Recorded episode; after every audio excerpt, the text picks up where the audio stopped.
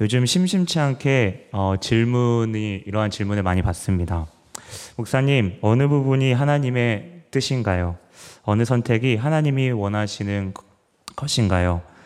어, 단순히 너무 쉽게 보이는 어떤 흙과 백에 어, 우리가 생각해 볼 때, 음, 아니면 죄에 대한 어떤 그런 부분이 아니라면, 어, 어떤 길을, 어떤 길이 하나님의 뜻이고, 어, 하나님의 어떠한, 음, 하나님의 마음이 어떤 곳에 있는지를 참 우리는 많이 묻는 것 같습니다. 사실 그 질문은 제가 많이 들었지만 저 또한 하는 네, 질문인 것 같습니다. 어, 하나님께서 저에게 주신 비전이 무엇인가요? 우리 참 많이 질문하죠. 그죠? 성, 청년 때 또 아, 그러한 질문을 많이 하, 합니다. 여러분은 선택이나 주님의 뜻이 무엇인지 궁금할 때 어떻게 주님께 반응하고 어, 나아가십니까? 먼저 여러분에게 이렇게 질문을 드리는 것은 나는 그러면 어떻게 하나님께 나아가고 있는지, 하나님께서 어떠한 어, 나에게 어떠한 모습을 요구하시는지를 좀 한번 이 시간 먼저 생각해 보기를 원합니다. 우리는 저번 주에 우리가 누구의 종인가에 대한 질문을 제가 함께 던지며 나누어 봤습니다. 그리고 우리의 입술 가운데 만약 주님이 우리의 주인 되어 주신다는 그 고백이 만약 우리 가운데 진실함으로 고백되어졌다면 그 다음 이제 고민해야 되는 부분이 바로 여기에 있습니다. 어, 먼저 한 주간 한번 돌아봅시다. 어, 네, 또 다른 질문인데 이 질문 좀 불편할 수 있지만 어, 여러분 삶 가운데 한 주간 동안 예수님이 주인 되셨습니까? 곰곰하게 생각해 볼 때 내가 여러 가지 일들을 했겠죠? 또 여러 가지를 계획했을 겁니다. 그 가운데 혹시 예수님이 여러분 가운데 주인이 되셨습니까? 어, 야고보 사도는 힘들지만 행할 때에 복이 있다고 말씀하고 있습니다.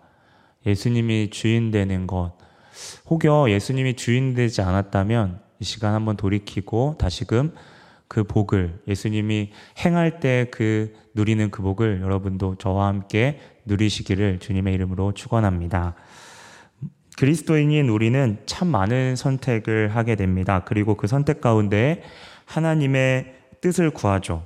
참 아름답고 귀하다고 생각합니다. 하지만 중요한 것은 어떤 선택을 하기 전에 자신의, 먼저 자신의 어떠한 마음을, 그 내면을 주님의 빛으로 조명해 봐야 합니다. 왜냐하면 우리가 가장 여기서 먼저 짚고 가야 할 부분이 인간은, 우리 모두는, 저를 포함한 여러분 모두는 바로 전적으로 부패했다는 사실을 우리는 기억해야 합니다. 우리가 잘 알다시피 어, 아담과 하와의 이 선악과의 범죄 이후에 인간은 모두 다 전적으로 부패하게 되었습니다. 그런데 여기서 좀 더 우리가 주목해야 되는 것이 이 하와가 처음에 이, 이 뱀의 속삭임에 따라서 어떻게 반응했는지에 대해서 우리는 좀 살펴볼 필요가 있다 생각합니다. 바로 어, 하나님께서 그 말씀하신 그것에 대해서 조금 내려놓고 바로 간교한 뱀이 했던 말을 자신의 말로 바꾸어서 합리화했다는 사실입니다. 불편하지만 우리의 선택 가운데 우리는 하나님께 시선을 돌리고 하나님의 그분만을 따라가야 되는 것을 우리는 알지만 순종해야 된다는 것을 알지만 어느 순간 자꾸 우리의 기도 가운데 우리가 하나님께 나아가는데 자꾸 우리의 생각과 우리가 주인 되어서 선택하는 경우가 너무나도 많습니다. 그리고 그러한 우리의 생각의 중심에 우리의 뜻을 하나님이 관철해 주시길, 하나님께서 그 우리의 틀 가운데에 맞춰 주시기를 우리가 기도, 그렇게 기도하고 하나님의 뜻보다는 우리의 것을 심어서 그분께 드리는 부분이 참 많은 것 같아요. 기도 가운데에서도 그래서 저는 불순물이 있다고 저는 생각합니다. 구약시대 이스라엘 백성들이 가장 지었던 죄 가운데 이 광야로부터 쭉 이렇게 우리가 이스라엘 백성들을 돌아보게 되면 이 혼합주의가 너무나도 하나님께서 무섭게 책망하셨던 부분입니다. 바로 여호와 하나님만을 섬기면서 동일하게 자기 자신이 주인이 되는 경우입니다. 오늘 본문을 보게 되면 조금 이상한 점이 보입니다. 저번 주까지 바울의 의견을 동의했던 베드로였습니다. 네, 저번 주 어떤 일이 있었죠? 혹시 설교 기억나시나요? 예루살렘 공의, 공의회가 있었고 그 공의회에서 어떠한 사람들, 유대인이면서 그리스도인들이었던 이 사람들이 이방인이면서 그리스도인들인 사람들이 자신의 어떠한 울타리 안에 들어오려면 무엇을 행해야 된다고 그랬죠? 기억하시나요? 네, 할례입니다. 네, 맞아요. 할례를 행해야만이 우리의 울타리에 들어올 수 있다. 그것은 어떠한 것들을 행동하는 그 근저에 깔려 있는 어떠한 모습은 어, 유대인들의 어떠한 선민의식과 우월주의를 어, 내포하고 있는 거죠. 그것을 부정했던 베드로였는데 오늘 성경 말씀을 한번 다시 한번 보게 되면 베드로가 이것을 안디옥에 있는 안디옥은 예루살렘에서 이제 북쪽에 있는 네, 지역입니다. 이방인들, 헬라의 그리스, 유럽을 보게 되면 남부에 이제 그리스와 그 이스라엘의 어떠한 그 교두 뭐 땅으로 말하면 그 지나쳐야 되는 어떤 그 가운데 있었던 이 안디옥이라는 그 지역에 게바가 베드로가 그쵸 베드로가 가게 되고 누구랑 식사를 하게 되냐면 이방인들과 식사를 하게 됩니다. 근데 우리가 생각해 봐야 될 것은 이방인들과 식사하는 것이 사실 베드로에게는 그리 낯설지 않았습니다. 우리 저번 주에 설교에 제가 계속 이제 다시 한번 remind 하는 네, 그런 생각으로 한번 다시 한번 되짚어 보면 어, 베드로가 사도행전 10장에 이 어, 로마의 군대 장관이었던 이 고넬료라는 사람을 만납니다. 그 만나기 전에 성경에 보게 되니까 음, 하나님께서 처음에는 그쵸? 처음에 이렇게 베드로에게 환상을 보여주시는데 이렇게 큰 보자기에 보자기 보자기요, 그쵸? 보자기에 그 네 발 달린 짐승과 또 기어가는 것, 어, 성경에서 말하는 레이기 11장에 11장에 표현되어 있는 그 부정한 짐승들이 이, 이 보자기를 통해서 내려옵니다. 그리고 하늘에서 음성이 들려오죠. 이것을 베드로야 받아 먹어라 라고 이렇게 얘기하죠. 베드로가 깜짝 놀라면서 하나님 이것은 하나님 더 잘 아시지 않습니까? 이 부정한 음식을 어떻게 제가 취할 수 있겠습니까? 라고 말할 때 하나님께서 말씀하시죠. 어, 하나님께서 깨끗하다고 하는 것을 더럽다고 하지 말라. 그 환상이 있은 직후에 어떤 사람들이 이 베드로의 문을 집을 두드리죠. 어, 네 아니나 다를까 금방 이야기했던 로마의 군대 장관이었던 고넬료가 보냈던 사신이었습니다. 어, 그리고 베드로는 알게 되죠. 아, 하나님께서 이방인들도 구원의 그 자리에 초청하셨구나라는 것들을 기억하게 됩니다. 그리고 베드로가 이렇게 고백하죠. 아, 하나님께서는 사람을 외모로 취하지 않고 하나님의 이름을 부르는 누구든지 누구든지 주의 이름을 부르는 자에게는 그 의를 그 하나님의 그 은혜를 주시는구나라는 것을 고넬료요, 고넬료를, 고넬료와 그 자리에 있었던 사람들에게 또 고백하게 하시고 그것들을 본인도 깨닫게 되었습니다. 그렇게 이방인들과 식사를 이미 했던 이 베드로가 오늘 너무나도 비슷한 안디옥이라는 이 지역에서 그 지역에서 이방인들과 식사하는데 야고보라는 당시에 예루살렘에 제가 저번 주에 말씀드렸듯이 예루살렘의 수장 중에 그 한 사람이었던 야고보 어, 예수님의 형제였던 야고보, 그 사도 야고보를 통하여 보내왔던 이 사람들이 몇 명이 이 자신이 지금 밥 먹고 있는 안디옥이라는 이 자리로 온다는 소문을 듣고 이방인들의 식사에 일어서고 그 자리를 어, 나가게 됩니다.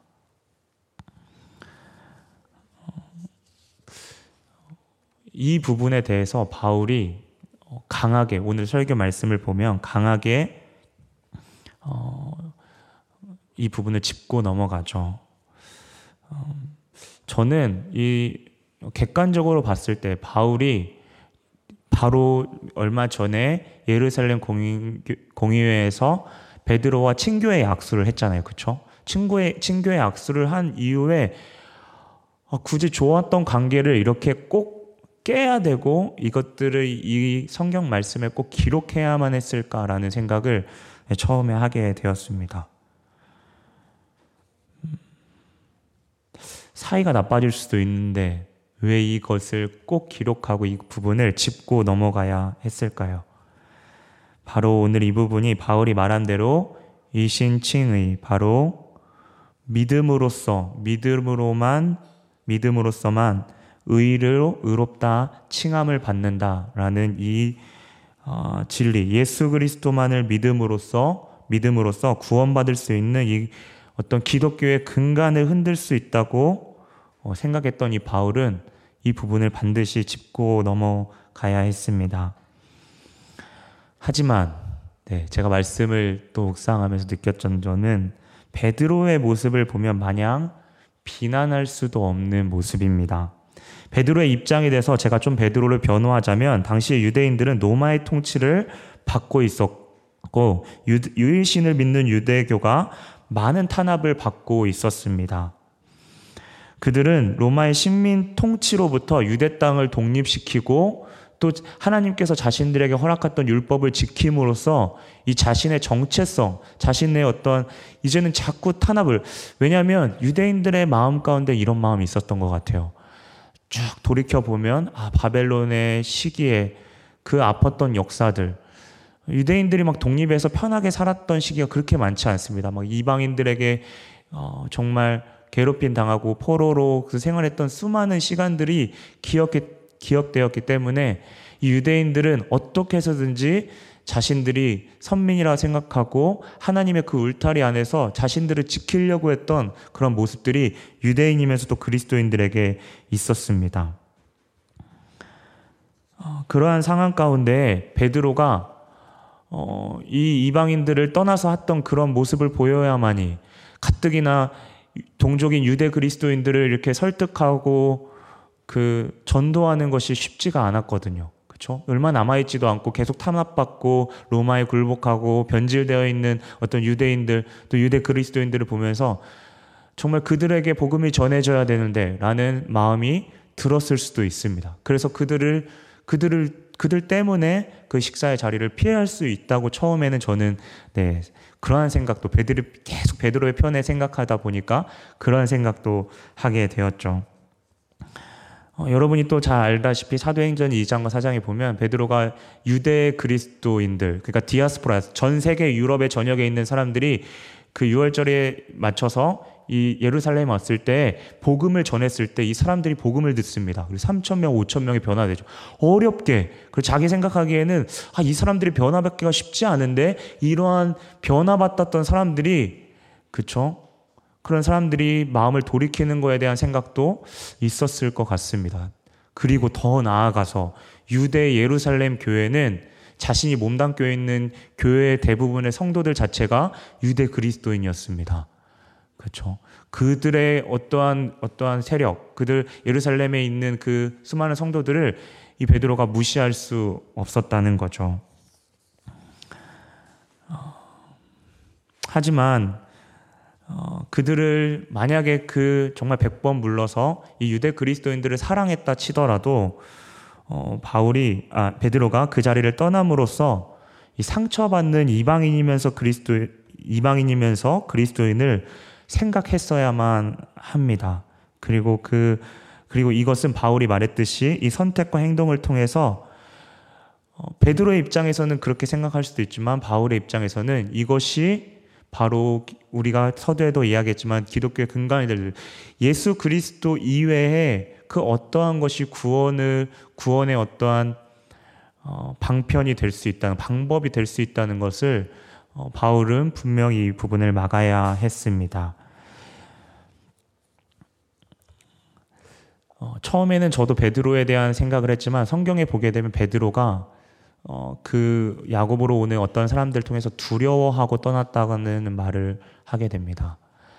베드로가 정말 유대 그리스도인들을 지키려고 했다면 갈라디아서 1장에 우리가 이야기했듯이 유대 그리스도인이 좀 상처를 받더라도 그렇죠?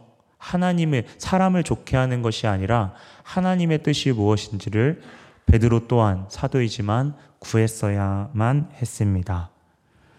그 앞에서 어, 굴복했던 어떤 베드로는 여전히 유대인의 모습을 지니고 있고 우리는 어, 예루살렘 지도자로서 그 유대 교인들을 무시할 수 없어서 한 행동이라고 말하지만 어, 역설적으로 그의 행동 자체가 믿음으로만 구원을 받는다는 진리를 흐리게 흐리게 만들었습니다.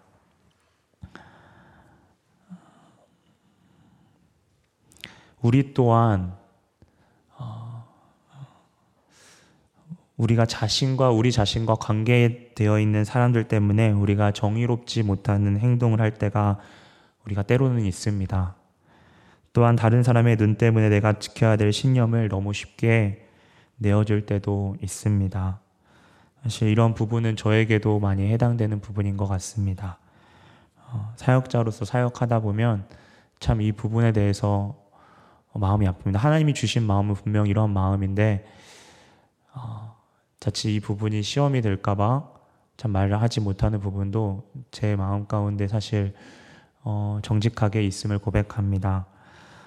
음, 오늘 바울이 율법의 행위로 말미암은 행위 구원을 말하려고 하는 것 같지는 않습니다. 당시 유대인들은 이미 태어나면서 자신들이 구원받았다고 이미 선민이라고 생각했던 사람들이었습니다. 중요한 것은 그들이 이방인인 그리스도인들에게 자신들처럼 유대인의 관습을 받아들이고 유대인처럼 살라고 요구하는 것이 문제였습니다.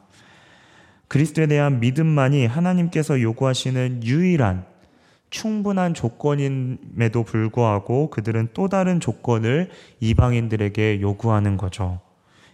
이에 대해 바울의 태도는 단호합니다. 하나님의 백성이 되는 것이 음식법이나 정결적인 그 의식에 있는 다시 말해서 유대인으로서 유대인답게 이런 살아가는 그런 것이 아니라 그런 삶의 방식이 아니라 믿음만으로 오직 오늘 우리 찬양에서 고백했죠. 오직 그리스도를 믿는 그 믿음 안에서 우리가 나아갈 수 있음을 고백합니다. 그 믿음은 신약에 오면 우리가 믿음이라고 생각하면 단순히 지적인 어떤 승낙을 이야기하는데 그것이 아니라 그리스도가 주인 되어서 그의 말씀에 전적으로 헌신하는 순종을 이야기하죠.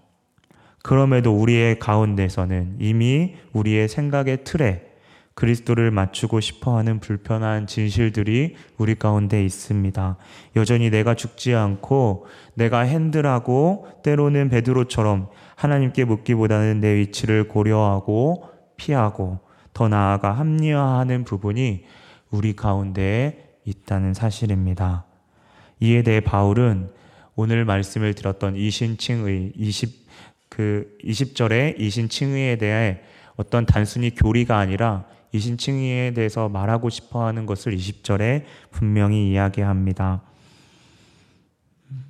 우리 한번 함께 2장 20절 같이 한번 다시 한번 읽어보도록 하겠습니다. 같이 한번 성경 가지신 분들은 네, 2장 20절, 갈라디아서 2장 20절 함께 다시 펴시고 읽도록 하겠습니다. 같이 읽겠습니다. 내가 그리스도와 함께 십자가에 못 박혔나니 그런즉 이제는 내가 사는 것이 아니요 오직 내 안에 그리스도께서 사시는 것이라 이제 내가 육체 가운데 사는 것은 나를 사랑하사 나를 위하여 자기 자신을 버리신 하나님의 아들을 믿는 믿음 안에 사는 다시 한번 읽도록 하겠습니다. 내가 그리스도와 함께 십자가에 못 박혔나니 그런즉 이제는 내가 사는 것이 아니요 오직 내 안에 그리스도께서 사시는 것이라. 이제 내가 육체 가운데 사는 것은 나를 사랑하사 나를 위하여 자기 자신을 버리신 하나님의 아들을 믿는 믿음 안에서 사는 것이라. 아멘. 우리는 그리스도와 함께 죽었기 때문에 이제는 그리스도께서 그 주신 그 생명 가운데 우리는 살아가야 합니다. 내가 완전히 죽은 것이죠. 이제는 나를 위해서 죽으신 하나님의 아들을 믿는 믿음 안에 산다고 우리는 고백했습니다. 먼저는 예수 그리스도를 깊이 알아야겠죠. 하나님은 우리를 사랑하셔서 아들을 내어주시고 그 아들은 자발적으로 자기 자신을 내어 주심으로써 십자가에 내어 주심으로써 우리에게 생명을 주셨습니다. 그 하늘의 영광의 보좌 또한 하나님과 함께하는 것이 가장 큰 복인 것, 복이고 그것이 온전한 사랑임을 느끼셨던 그 성자 예수 그리스도께서 우리를 살리기 위해서 십자가에서 물과 피를 다 쏟으시고 그 십자가를 끝까지 놓지 않고 내려오지 않으심으로 우리를 그 죽음의 권세에서 마땅히 우리가 심판받아야 하고 진노받아야 될 우리를 살리시고 우리에게 그 생명을 우리에게 선물로 주셨습니다. 그 무게는 어쩌면 우리가 매 순간 고백해서 그 무게를 우리는 자꾸 잃어버리지만 사실 돌이켜 보면 그 무게는 감히 우리가 짊어질 수 없는 우리가 감당하지 못하는 무게임을 우리는 잘 알고 있습니다.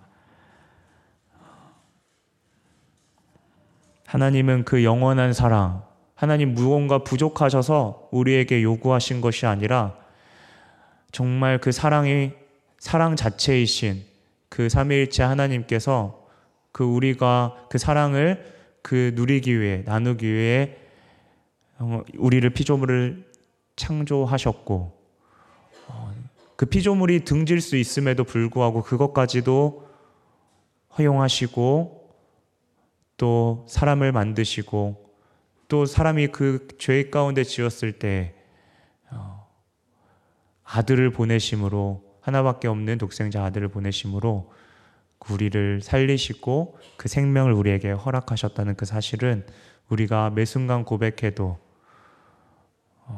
매 순간 이야기해도 그 다음 없는 사람은 우리가 헤아릴 수 없고 측량할 수 없는 사랑입니다.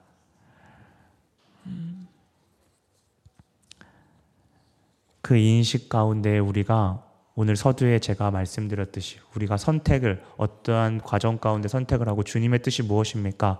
하나님의 비전이 주님 내 가운데 무엇입니까? 라고 고백하기 앞서서 하나님이 누구신가?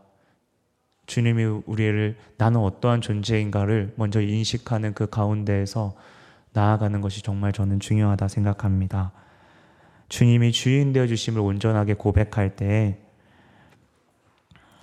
우리가 가장 할 수 있는 우리가 기도 가운데 나아가는 가장 큰 실수인 내가 선택하는 이것도 내 뜻인데 그 안에서 하나님을 포함하는 그 과오를 오류를 우리는 범하 어 그 범 그 우리가 하나님을 더욱더 인식할 때 이러한 실수를 줄일 수 있는 거죠. 어, 반복해서 이야기하지만 베드로의 오늘 선택은 선택 가운데 적어도 두려움은 우리가 고백 우리가 읽었던 이 두려움은 적어도 하나님이 주셨다고 볼 수는 없습니다. 결국 사람의 시선을 의식한 것이고 그 중심에는 그리스도가 아닌 자기 자신이 있었습니다. 우리 안에 우리가 중심인데도 합리화하고 계산적인 생각이 들, 들 때에 것들을 인정하고 주님 앞에 나아가는 것이 중요합니다. 제가 사역자이기 때문에 사역자를 예로 든다면 하나님 선교로 나가고 싶은데 단순히 단기 선교에 좋았던 추억 때문에 선교사를 꿈꾸고 있는 것은 아닌가요, 우리가? 찬양 사역자가 되고 싶다고 하면서 그냥 노래가 좋아서 내가 나아간다면 우리는 먼저 기도함으로 나아가야 합니다. 어, 저와 같은 사역자 중에 어린이 사역을 한다고 하는데 그저 아이들을 귀여워하고 예뻐해서 하는 경우가 아닌지를 생각해 봐야 합니다. 참 제가 이 말씀을 준비하면서 사실 제 저에게 하시는 말씀이었습니다. 제가 신학 공부를 하기 전에 좀 개인적인 얘기를 해서 죄송합니다. 설교 가운데 신학교를 가기 전에 하나님 저는 이러한 상처받았던 친구들을 많이 만났고 그래서 이러한 사역을 대상으로 하는 이런 특수 사역을 하고 싶습니다. 제가 이렇게 고백했습니다. 부끄러운 고백이죠. 지금 생각하면. 어, 때는 모르고 그게 하나님의 영광에 더 나타낸다고 생각했습니다. 그런데 어, 지금 런던 땅에 생각지도 못하는 이 런던 땅에 제가 이 앞자리에 어, 다, 많은 사람들 앞에서 이렇게 잘, 잘 이야기하지 못하는 제가 이 자리에 서 있는 걸 보면 하나님의 뜻은 하나님의 계획은 반드시 다른 곳에 있는 것 같습니다. 하나님의 뜻 안에 있는 것 같습니다.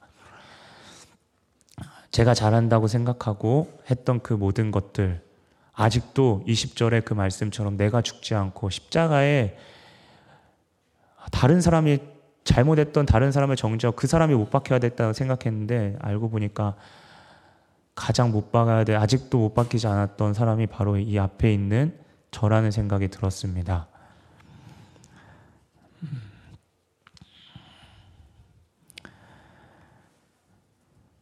합리화하는 것 참 무서운 것 같습니다. 기도하지만 가장 실수하는 부분이고 우리가 부르심에 생각하면 내가 잘하는 분야는 뭐지?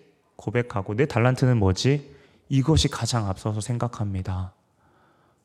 하나님은 내가 무언가를 하기 전에 하나님이 먼저 하시고 하나님이 무언가를 행하시는 것들을 먼저 고백하기를 원하십니다. 우리가 잘 알고 있는 기도원의 300용사를 돌이켜보면 기도원에게 계속 그 숫자를 줄이신 것은 결국 너의 손으로 하는 것이 아니라 내 손으로 하는 것이다 라는 것들을 주님은 보기를 원하십니다. 어쩌면 여러분 열심히 공부했지만 죄송합니다. 열심히 공부했지만 그것들과 다른 길로 하나님이 예비하실 수도 있습니다. 그러면 하나님 저 열심히 여기에서 정말 공부했는데 힘들게 공부했잖아요. 주님 아시잖아요. 주님, 저 제가 한 거 아니잖아요. 저 한국에서 열심히 지금도 기도하면서 저를 위해서 어렵게 후원해 주시는 분들이 있잖아요. 어느 순간 여러분에게 한, 하나님께서 다른 것들을 요구하실 때 마치 모세에게 주님, 그래도 가나안 땅을 밟고 싶습니다. 제일 수고했습니다. 제일 준비했고 제일 헌신했던 그 모세에게 너는 갈 수 없다라고 이야기할 때 여러분 우리가 어떻게 반응할 수 있을까요? 어, 이 자리에서 제가 함부로 쉽게 이야기할 수 있는 부분이 바로 이 답변입니다. 우리가 가장 많이 하는 실수 중에 하나죠. 네, 이런 표현이 있죠. 답정너. 그렇죠? 하나님께 기도하지만 답은 이미 주님 제가 가지고 있습니다. 아시죠? 네. 이런 기도 정말 많이 하는 저조차도 많이 합니다. 하나님 이 사역 지금 준비하고 있습니다. 주님, 주님이 계획하셨죠. 주님 해 주십시오. 고백하지만 이미 내가 생각했던 그 틀과 어, 부끄러운 고백이지만 그러한 고백들이 그런 마음들이 저 안에 있었던 것 같습니다. 그런데 하나님은 우리에게 하나님께서 부르실 때 가고 하나님께서 내려놓으시라 하실 때 내려놓을 수 있는 그 마음의 중심을 보고 계십니다. 이 원칙은 지금 준비되는 자리나 이미 우리가 위치하고 있는 자리에서 생각할 수 있는 내 중심인지 하나님이 중심인지 알 수 있는 가장 간단하면서 알 수 있는 가장 중요한 척도입니다. 내가 하는 일, 어, 내가 힘들어서 내려놓는 거와는 다릅니다. 내가 정말 잘 하고 있고 능동적으로 하나님 하고 있는데 하나님 한 순간 내려놓으라고 하실 때 어, 내가 그 가운데 순종할 수 있는지 어, 제가 모든 사역을 부정하는 것은 아닙니다. 길을 선택하는 데 있어서 우리가 하고 싶은 것을 무조건 포기하라는 것도 아닙니다. 하나님의 지혜가 있기를 이 시간 원하는데요. 어, 내가 무언가를 선택하려고 할 때 그 주권을 주님 앞에 내어드리는 자세입니다. 내가 죽는 것입니다. 내가 철저하게 죽어서 그리스도께서 하신다는 것을 고백할 수 있도록 입술로 그냥 형식적인 고백이 아니라 하나님께 철저하게 내가 죽고 내 모난 부분, 내, 여, 내 연약한 부분 주님 앞에 정직하게 고백하고 철저하게 죽음으로써 내가 하나님 앞에 온전히 나아가는 것입니다. 저는 하나님이 아닙니다. 그래서 저에게 그런 질문을 해오는 지체들이 있다면 제가 이야기해 줄 수가 없습니다. 하나님께 기도하, 이, 이 답변이 정말 무심한 답변이 아니라 정말 하나님의 기도 가운데 먼저 나아가는 것이 더 필요하기 때문에 그렇습니다. 중요한 것은 내가 선택하는 그 과정 가운데 보이는 그 생각과 그 마음의 중심, 결국에는 내가 있는지 그 자리에, 결국에 하나님께 기도하고 수많이 40일을 금식하고 있는데 그 고개를 올리는 순간 내가 그 내 가면을 쓰고 있는지, 내가 중심이 돼서 또 내가 생각하는 그 경험대로 따라가고 있는 것은 아닌지,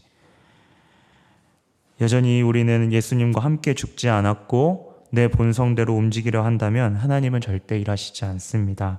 내가 완전히 예수님께 순종할 때그 그릇 가운데 주님은 비로소 담으십니다. 금그릇도 아니고 그 그릇은 은그릇도 아닙니다. 성경에서 말하듯이 주님이 사용하시기에 좋은 그릇입니다. 그리고 그것은 자기 자신을 버리신 하나님을 아들을 믿는 믿음 안에서 살아가는 것이라고 말합니다.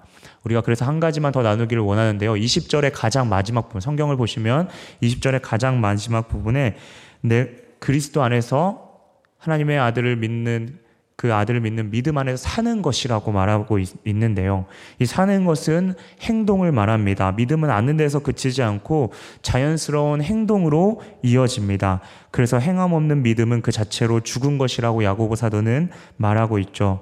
하나님은 처음부터 큰 것을 우리에게 절대 맡겨주시지 않습니다. 하나하나 우리가 하는 것들을 보시고 너가 기도하면서 준비하고 있니? 너가 정말 나와 함께 하고 있니? 그것들을 먼저 보시고 말씀하십니다. 그리고 그 가운데 주님의 길이 더 무엇인지를 조금씩 조금씩 선명하게 보여주십니다. 그리고 그것이 주님과 동행하는 것이라고 주님은 저희에게 뒤를 돌아봤을 때, 우리의 삶을 돌아봤을 때 그것을 비로소 깨닫게 해 주십니다. 사무엘처럼 엎드리는 겁니다. 하나님의 음성이 무엇인지를 귀 기울이는 것입니다. 그리고 그분의 음성에 우리가 온전히 반응하는 것입니다. 사랑하는 성도 여러분, 여러분의 다음 스텝은 하나님이 주인이신가요? 사실 설교를 준비하면서 하나님께서 저에게 하신 질문이었습니다.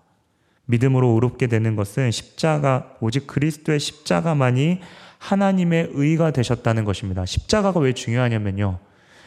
십자가가 하나님의 인간을 살리기 위한 유일한 방편이었고, 그리고 그 방법 가운데, 그 고통 가운데 그 아들이 하나님과 떨어지는, 하나님과 떨어지는 그 자체가 슬픔이고, 하나님과 떨어지는, 성부 하나님과 그 끊어지는 사랑 가운데 온전히 무한한 사랑 가운데 있었던 그 하나님께서 그 끊어짐이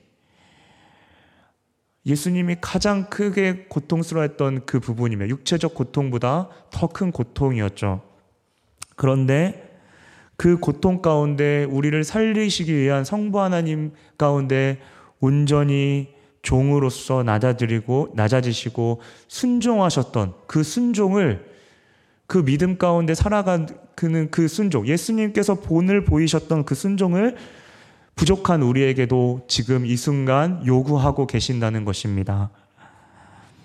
우리가 감히 상상할 수 없는 희생입니다. 우리가 이야기할 수 없는 감히 우리가 어떠한 것으로도 비교할 수 없는 그 순종을 우리에게 보여주셨습니다. 그 순종의 의, 믿음을 하나님께서 우리의 삶의 구석구석 오늘 우리에게 요구하십니다. 그 선택에 앞서 하나님과 관계를 보시기를 원하시고요. 하나님의 뜻을 알 수 있는 것은 진짜 내려놓기 힘들 때에 내려놓을 수 있는가입니다. 내가 하기 싫거나 하는 그 부분이 아닌 주께서 정말 어느 순간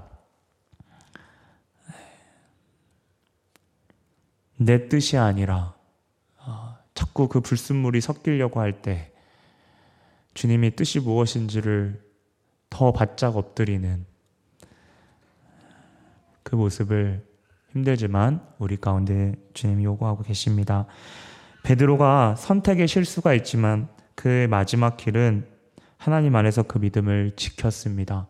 우리가 잘 알다시피 혹시 영화 중에 Quo Vadis라는 영화 혹시 보신 분이 계실 수 있습니다. 이 Quo Vadis Domine라는 이 라틴어는 주여 어디로 가십니까? 라는 그 말인데요. 음, 베드로가 이 바울의 이제 순교 이후에 베드로가 그 로마의 극심한 박해에 따라서 사람들이 이제 이야기합니다. 베드로 사도 어, 사도들이 다 지금 순교 가운데 임하고 있습니다. 좀 피하세요. 조금 지금은 피해야 될 것 같습니다. 어, 사람들이 이야기했던 부분 이런 부분도 있겠죠. 비슷하게 합리화하는 부분이 있겠죠. 그래도 사도로서 더 많은 이야기를 예수님의 그 복음들 더 전해 주십시오. 조금 지금은 좀 피해야 될 때인 것 같습니다. 그런데 베드가 그래서 이렇게 피하는 그 가운데에서 주님을 만납니다. 환상 가운데 주님을 만나고 그 주님이 어딘가를 가시는 걸 보고 베드로가 묻습니다. 코바데스 도미네 주님 어디로 가십니다. 어디로 가십니까? 그랬더니 주님께서 나는 내가 로마에 있는 사람 로마에 있는 나의 백성들, 나의 그 어린 양들을 돌보러 내가 다시금 아무도 가지 않기 때문에 그 십자가를 다시금 지러 간다고 말씀하죠. 베드로가 그 예수님의 마음을 알았습니다. 그리고 다시금 돌아와서 그 영화에 보게 되면 그 원형 경기장에서 그 순교 가운데 그 맹수의 밥이 되고 그 정말 십자가형에서 또 화형을 당하는 그 순교에 앞둔 그 사람들에게 하나님의 평강이 마치 자기가 예수님을 처음 찾아 예수님 처음 찾았을 때 평안을 너에게 주노라라고 말했던 것처럼 그 사람들에게 평강을 하나님의 평강을 빌어주며 그 믿음을 지키도록 그 자리를 끝까지 지키고 우리가 잘 아는 대로 십자가에 거꾸로 못 박혀서 죽게 됩니다. 그 선택 가운데 베드로가 순교 가운데서는 온전히 주님께 나아갔던 그 모습은 어쩌면 베드로가 그 순교의 직전 가운데 저는 무엇을 생각했을까라는 생각이 들었습니다. 베드로가 처음 누가복음 5장에 예수님의 그 처음 만났을 때 그 어부의 어부에서 그 아무것도 소득이 없어서 그냥 배에 그 그물을 걸, 기, 철수해서 그 가려고 했던 자신을 주님이 데리고 가셔서 친히 그 고기를 잡게 하시고 하는 그 모습 가운데 베드로가 신나하지 않죠. 어, 주여, 저는 죄인입니다. 저를 떠나소서. 하나님의 아들이신 것을 알았습니다. 그리고 그 이후에 끝없이 배신하고 배반하고 끝없이 합리화하고 넘어지는 자신의 그 모습 가운데 그 죽음 앞에서는 하나님을 예수님을 온전히 기억하게 하시고 그 순종의 삶으로 그 길로 이끌어셨던 그 자신의 그 온 생애가 파노라마처럼 베드로의 머릿속에 그려지지 않았을까라는 생각이 듭니다. 음. 우리의 삶은 하나님께서 여전히 넘어지고 이제는 포기하고 하나님의 뜻은 너무 힘듭니다. 주님의 기재, 기재치는 너무 높, 높은 것 같습니다. 때로는 그렇게 생각하는 우리들에게 여전히 하나님은 어떠한 것들을 요구하고 이것들을 통해서 내가 더 영광 받는 이것이 아니라 그 풍성하신 그 사랑을 우리 가운데 지금도 누리길 원하시고 그 풍성하신 사람을 역설적으로 내가 죽어야만이 내가 자신에서 철저하게 내려와야만이 그것들을 얻을 수 있고 그 은혜를 누릴 수 있다고 오늘 바울 사도를 통해 하나님께서 오늘 우리에게 말씀하고 있습니다. 그래서 작은 부분 하나하나 주님의 뜻을 묻고 나아가는 자세가 너무나도 중요합니다. 귀합니다. 그 믿음이 온전하다는 것은 이후에 우리의 행함에 있어 하나님의 뜻이 아니 뜻인지 아닌지 우리가 돌아, 돌이켜 봤을 때 우리가 더 선명하게 보게 될 것입니다. 조금 더디게 돌아갈지라도 하나님의 뜻을 구하다 보면 언젠가 하나님이 고백하셨다고. 우리는 그 시기와 그 때를 알지 못하지만 그 시기와 때를 유일하게 알고 계시는 그 예수 그리스도께서 우리에게 감사의 고백을 우리 스스로 감사하는 것이 아니라 아 주님 감사합니다. 주님께서 하셨습니다라고 고백할 수 있는 그 은혜를 저와 여러분에게 주실 줄 믿습니다. 우리 같이 한번 찬양하면서 다시금 우리 자신을 좀 돌이키는 시간이 됐으면 좋겠습니다. 어, 오늘 베드로가 실수했죠, 그렇죠? 베드로의 실수를 우리는 바울은 용납하지 않습니다. 강하게 이렇게 내비치죠. 어, 바울이 매정해 보일 수도 있는데 어, 어쩌면 그래서 우리가 하나님 편에 합리화하는 그런 부분이 하면 누군가 이렇게 이야기 들어오면 가시처럼 팍 돋아가지고 그럼 너는 이라고 생각하는 그렇게 받아치는 때가 너무나도 많은 것 같습니다. 근데 하나님께서 오늘 내가 죽어야 된다. 네, 그리스도와 함께 내가 죽어야 된다 말씀하고 계십니다. 그리고 하나님께서 가라 하시면 가고 멈추라 하면 멈추시고 그 삶을 우리 가운데 요구하시는 것 같습니다. 우리 같이 찬양함으로써 같이 주님 말씀하시며 네, 같이 찬양하면서 마음으로 한번 같이 고백하길 원합니다.